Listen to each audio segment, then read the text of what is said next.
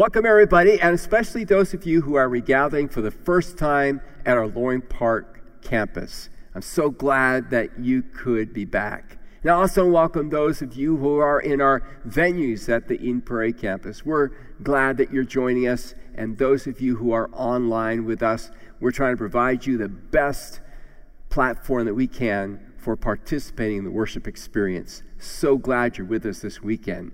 Now, let me try to jog your memory a little bit. I don't know if you remember, but some time ago I introduced you to a Latin phrase, ab portu, which sounds like what? That's right, it sounds like opportunity. It's where we get our English word opportunity from the Latin ab portu. Now, the Latin phrase was used in many ways. It was used by sailors, for instance. See, back in the ancient times, the harbors were not dug out like they are today so ships had to approach the harbors very carefully. And what they would do is they would wait offshore for a high tide, and then they would ride that tide safely into port. Now, if a captain and his crew happened to miss the high tide, they'd have to stay anchored out in the shallows until the next one would come along. In fact, it's uh, this phrase, ab portu, that William Shakespeare uses in some famous lines from Julius Caesar, Act 4, Scene 3. Listen to what he says There is a tide in the affairs of men, which, taken at the flood, leads on to fortune. Omitted, all the voyage of their life is bound in shallows and miseries. On such a full sea are we now afloat. We must take the current when it serves, or lose our ventures. In other words, what Shakespeare's writing there is when the opportunity presents itself, you've got to take it if you want victory, if you want success. If you don't take the opportunity, you may be stuck in the shallows, in miseries, in wishing that you had. Hey, welcome everybody to the final installment in season one of our series, Endurance, where we're talking about fuel for the journey. I said to you that throughout this year, we're going to take a time out every once in a while and refuel ourselves, much like an athlete does, like a cyclist who's on a 100 mile trip. They're going to stop every you know, 10 or 15 miles to hydrate themselves and then also to get that energy from that high energy bar that they may have or other snacks so they can keep pedaling further on. Well, you and I are on an arduous journey right now. It's called life. And we can easily become depleted. So we want to draw from the energy that God provides us. It's known as the fruit of the Spirit. So we began looking at that a couple of weekends ago. We said there's really one fruit that God gives us, and it's called love. And when we learn to draw from God's love and feed on the fact that God loves us unconditionally, it gives us the capacity then to bless others with the energy of His love as well. Not only that, but we talked also about an aspect of love called joy. A couple weekends ago, we said that you and I, we can have joy despite our circumstances because we don't draw our joy from the world around us. We draw our joy from God who lives in us. Now, this weekend, I want to introduce you to one more energizer, and that is this whole concept of faithfulness. Not a faith that I draw out from myself, but a faithfulness that God provides for me. Look again at Galatians chapter 5, beginning at verse 22. It says, But the Holy Spirit produces this kind of fruit in our lives love, And then everything else is an aspect or a characteristic of love joy, peace, patience, kindness, goodness. Here it is. Faithfulness is what we're focusing on this weekend. And later on in the year, we'll grab some more of these for energy.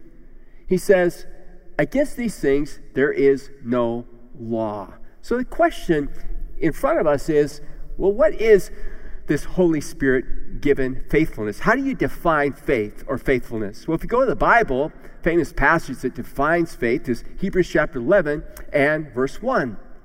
There, the writer says, faith shows the reality of what we hope for. It is the evidence of things that we cannot see. So we have faith in what's coming based on the promises of God, what God's done in the past, what He's doing in our current life, and what we expect He's going to do in the future. And that's what gives us hope. We don't, we don't draw hope from this world and these circumstances. We draw our hope ahead from glory, from where we know we're going and what we know life is going to be like. I also like what Elton Trueblood wrote. Elton Trueblood was a philosopher, a Christian uh, he was a chaplain to Harvard, Stanford. He said that faith is not belief without proof, but trust without reservation. Trust without reservation. You know, the Bible gives us proof about God and about truth. The Bible says, just look at nature itself. It speaks of God, the Creator. And of course, we have history and archaeology and our personal experiences and fulfilled prophecy and so many things that remind us that what God said indeed is true. But listen carefully. Faith also is trusting without reservation, without holding back. Holy Spirit given faith is a loyalty to Christ no matter what, no matter how bleak the circumstances might be. And let's be honest that these days things seem kind of bleak in the world and in our country, maybe even in your life or our lives. I mean, think about it. COVID is spiking, we're being told. Not only that, but uh, social unrest is spreading. And besides that, political and economic troubles are deepening. Hey, listen, it's not like we've missed the high tide. In many ways, it feels like our ship has run amuck on the rocks. Or, you ready for this? Or is what we're experiencing around us, in our lives, around our lives, as individuals, as families, or even as a church, is it possibly a God given ob portu? In other words, is God presenting us as believers with an opportunity for Him to glorify Himself, for Him to show His strength and His power? You probably know that story back in the Old Testament. Moses and the Israelites are poised to go into the promised land. And God tells Moses to send 12 spies ahead on a reconnaissance mission and bring back evidence of how bountiful and fruitful the land is and to say what they discover. So the 12 go out and the 12 come back. And 10 of them say to Moses, Yep, land is bountiful, it's amazing. But the cities are well fortified. The warriors there, the people there are like giants, and we're like grasshoppers in their sight. We're going to be crushed by them. Oh, if we had only stayed in Egypt and been slaves. Joshua and Caleb, two of the 12, they kind of stand out of the picture and they say, hey, wait a minute. Yeah, yeah, yeah. They're well fortified cities, and you know the men are strong, they're warriors, they're brave and all that. But, but hey, listen, we have a God who delivered us from the strongest man in the world, Pharaoh, who divided the Red Sea so we could go through, who provided us food and water and defeated our enemies. This is no problem for God. Let's go. But the people refused to go. They listened to the majority, they listened to the 10 pessimists. And as a result, God punished them. And they wandered in the wilderness for 40 years till that unfaithful, unbelieving generation died off. Now, jump ahead 40 years later. Moses has died. Joshua is, is now in command. He's the man, he's leading the way. Nothing's changed in the promised land. No, the cities are still well fortified, perhaps even more so. The warriors are still strong and big. And the odds still are very impossible to think about, to look at. But something has changed. Something's changed for this new generation. See, they've moved from an attitude of fear to an attitude or a fierce faith. I want to read to you part of the passage. If you want to join me, you can grab your Bibles or your electronic version of the Bibles and turn open to Joshua chapter 3. Just want to read a few verses, and I encourage you to read all of Joshua chapter 3 later on. But here's where we're going to start, verse 7. It says, The Lord told Joshua, Today I will begin to make you a great leader in the eyes of all the Israelites. They will know that I am with you, just as I was with Moses. Give this command to the priests who carry the ark of the covenant. When you reach the banks of the Jordan River, take a few steps into the river and stop there. Now look at verse 11. It says, Look, the ark of the covenant, which belongs to the Lord of the whole earth, will lead you across the Jordan River. Come down to verse 13. The priests will carry the ark of the Lord, the Lord of all the earth. As soon as their feet touch the water, the flow of water will be cut off upstream, and the river will stand up like a wall, just like the Red Sea. Look at verse 15. It was the harvest season, and the Jordan was overflowing its banks. But as soon as the feet of the priests who were carrying the ark touched the water at the river's edge, the water above that point began backing up a great distance away at a town called Adam, which is near Zarethan, and the water below that point flowed on to the Dead Sea until the riverbed was dry. Then all the people crossed over near the town of Jericho. And then I just, want to read a couple verses, and actually one verse in chapter 5. Listen to what it says. Chapter 5, verse 1 When all the Amorite kings west of the Jordan and all the Canaanite kings who lived along the Mediterranean coast heard how the Lord had dried up the Jordan River so the people of Israel could cross, they lost heart and were paralyzed with fear because of them. Now remember, 40 years earlier, Israel was paralyzed with fear because of the Canaanites. But because of faith, the faith of Joshua, I love it. There's a passage where it says that Caleb and Joshua were of a different spirit, that Joshua had the Spirit of God in him because of their faith, now the Canaanites are trembling in fear, not because of the Israelites, but because of the God of the Israelites and how he can separate a river. They've heard about the Red Sea and they've heard about what happened in Egypt. They are trembling. Let me ask you a question. What causes you to tremble these days? What are you worried about? What scares you? Maybe you want to write it down. I mean, is it loss that has you fearful? Is it uh, illness that has you fearful? Is it uncertainty? I mean, so many people, and I'll admit I struggle with it too, who we just hate uncertainty. Is it uncertainty that has you on edge? Is it not knowing if the market's going to go down or how far down? Is it wondering who's going to be elected next? Is it wondering what's going to happen, you know, with other countries and other nations and the future and on it goes? What is it that scares you? What is it that worries you? Is it possible that what you're facing, what we're facing together as the body of Christ, isn't something to be afraid of, but it's something to overcome by faith? It's an opportu given to us by God for God to show how great and how strong He is. You see, I think this passage and many passages in the Bible present to us a grand idea, really, an invitation. I put it like this God is inviting you and me, God invites us to practice a fierce faith so that we can turn overwhelming obstacles, what you might be facing, what we're facing in our culture today, into God given opportunities or God given opportunities. God is inviting you and me, individually, as families, as friends, as a church, as campuses.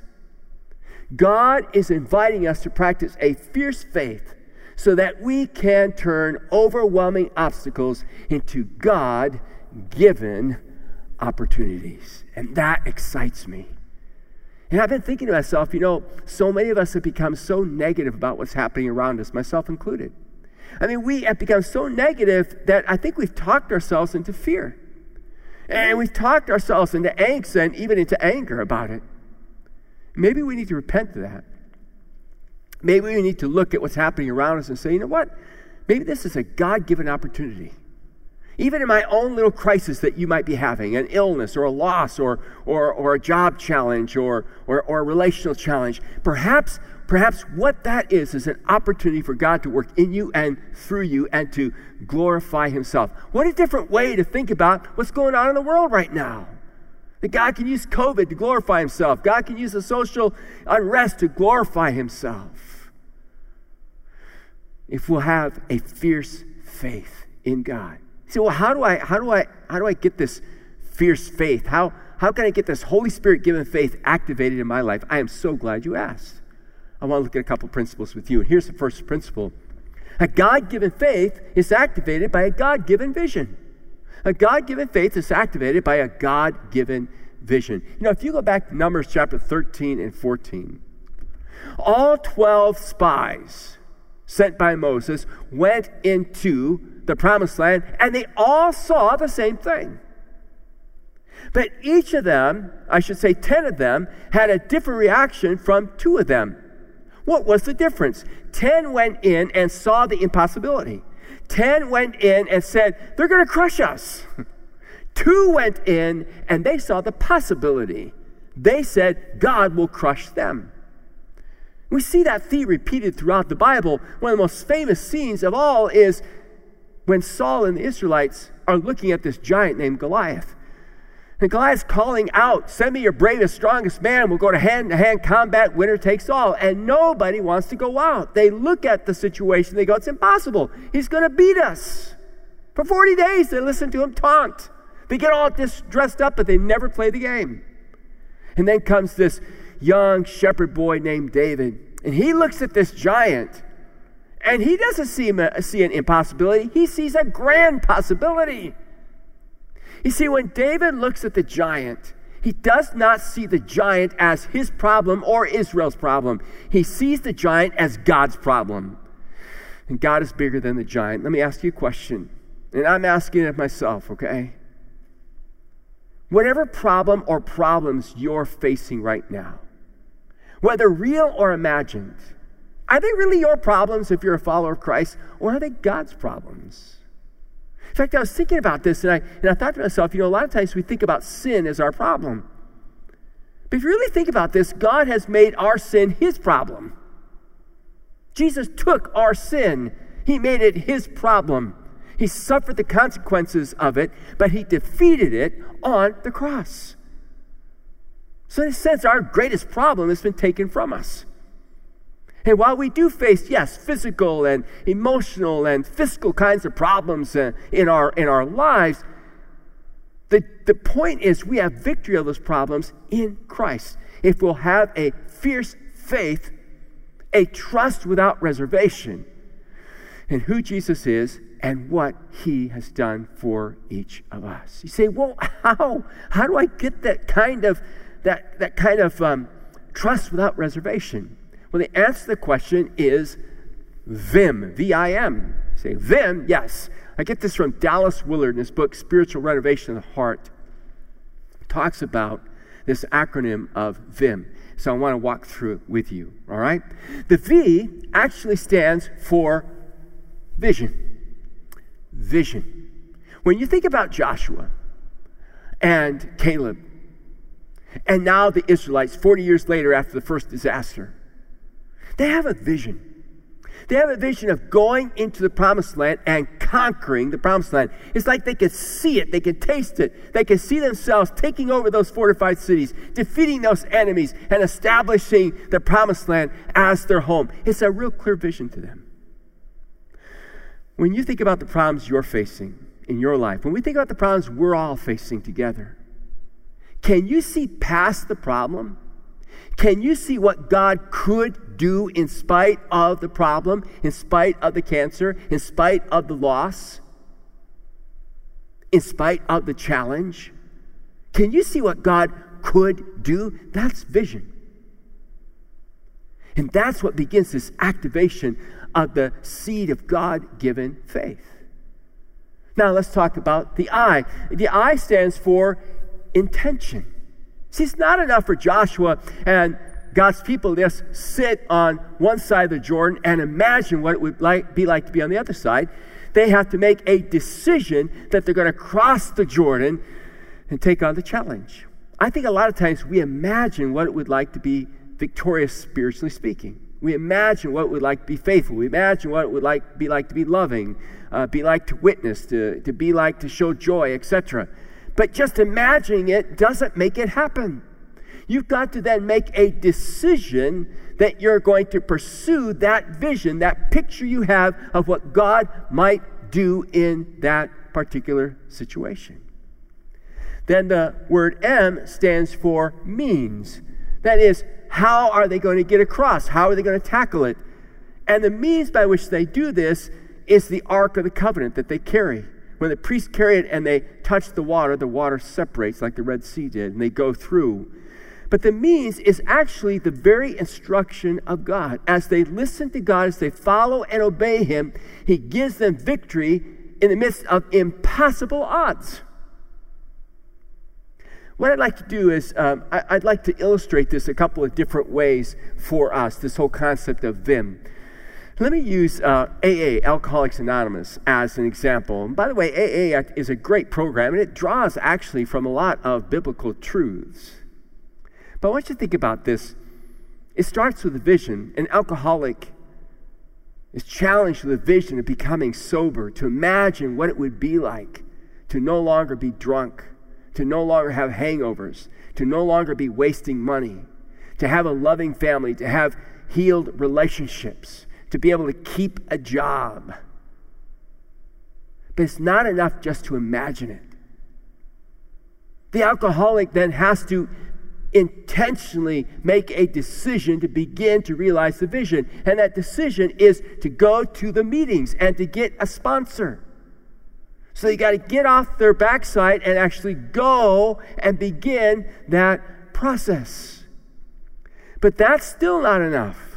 They then have to begin to practice the 12 steps and practice it the rest of their lives. And as they go through those 12 steps, they move into sobriety, and what they dreamed and hoped for becomes a reality. And I've been in AA programs uh, because friends who are who are getting their you know their honors for being sober for a year or five years or 15 years, and they get those beautiful coins. They they've asked me to come, and what a celebration it is to to clap for somebody who's been sober are realizing their vision. What a joy it is when you trust God and you move with God and you take Him seriously and you begin to see Him change your heart. Maybe not your circumstances, but change you so that the circumstances seem different. They're the same, but they seem different because something's happening inside of you. Faith is coming alive in you. Let me give you another example you know, I've had some people wondering, okay, so what are we going to do when it comes to this whole issue of racism in our culture? What, what's Wooddale going to do? Or, or, or, have we gotten kind of lazy? Did we make all kinds of sound and now we're just going back to the way things were until there's another episode? I want you to know that, that we have a vision, that I have a vision. I have a vision for us aligning ourselves with initially an African American church, a leading African American church in the Twin Cities, forming a partnership and a friendship and building that relationship and then modeling how people of color, in this case in particular, black and white, can be of one mind and one heart, and how God can use us together to reverse the, the tide of injustice bigotry. They exist because of the color of somebody's skin. We're all of the same race, the human race. We're all God's creation. We all have the same parents.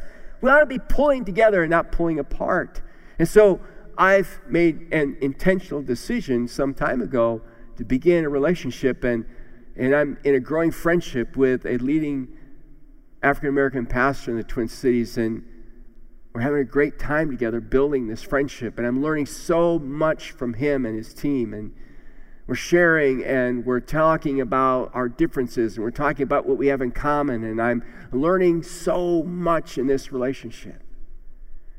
And what is happening with the two of us is what we want then to happen with our staff and happen with our leaders and happen with you as a congregation. And so we've already started working on the means, the M, the ways that we're going to do this. And he's going to be coming here and speaking later on in September, and I'll introduce him to you in his church. I'm going to speak at his place later on in the fall. And then we're going to begin some meetings back and forth and do some projects together. I just want you to know the Vim is alive. And, and we'll let you know because one of the things I've learned in this whole process, you can't rush it. It has to be something that you, you know, that, that we walk hand in hand together and do. And so you'll be hearing about that. But you know, another thing is really exciting, talking about Vim. We want to we want to see God work through our micro churches. I think one of the things that COVID has taught us is that the church doesn't have to always be within a building called a church. It can be in a home. And so right now, I've been training about 18 people, and some of them not even from Wooddale, from other areas that are joining us, not even in this state. And I tell you, it's one of the most exciting uh, nights of my week to be with them right now on this Zoom call training and to see them getting excited and to hear their stories of how they're beginning to pray for their neighborhoods and friends and, and how God's leading them to engage them with, about Christ. So we've got the vision of what it could be like. We're now involved in the means. They, they did the intention. They already joined our microchurch group. And soon I believe that Wooddale is going to be spread throughout neighborhoods, in homes, in garages, in rented storefronts, doing church the Vim is coming alive. Or those of you who are watching right now, whether it's at one of our campuses or whether it's in one of our video venues, or for many of you watching, not just here in Minnesota, but around the world, you know something? When COVID hit, our team did an amazing job. They got a vision for what we could do to improve our online presence. They took the decision points and then begin to enact the means by which this could happen. And here we are today, and I think our online presence is going to last for a very long time. And God's going to use it, and He is using it. Vim. Do you have, do you have some vim in your life? It is the vim that activates our faith and causes us to see God at work in amazing ways. All right, let's look at a second principle. Here it is. Ready? God given faithfulness requires God given courage. Challenge you to read Joshua 1 6 through 7. At least three times that passage, God tells Joshua, Be of good courage, be of good courage, be of good courage, Joshua. And where does he draw his courage from? The same place that we are called to draw our courage from. He draws his courage from the promise of God this land will be yours. You and I need to draw our, prom- our courage from the promises of God as well. He draws his courage from the very word of God, the instructions of God. Thank God that you and I have the freedom of the scriptures. How we can go to the Word of God every day and draw courage for our lives. Every day I open God's Word up. Every morning I rest in God's Word for a while. And I'm telling you what, I can't, I, have been going through the book of Romans. I've been drawing so much strength every day from what God says. Just the other day, something as simple as this in Romans, I think it's 14, where he says, where Paul says, we are to honor God in our life and honor God in our death. And I just thought to myself, God, that's my motto. I want to honor you in my life and I want to honor you in my death.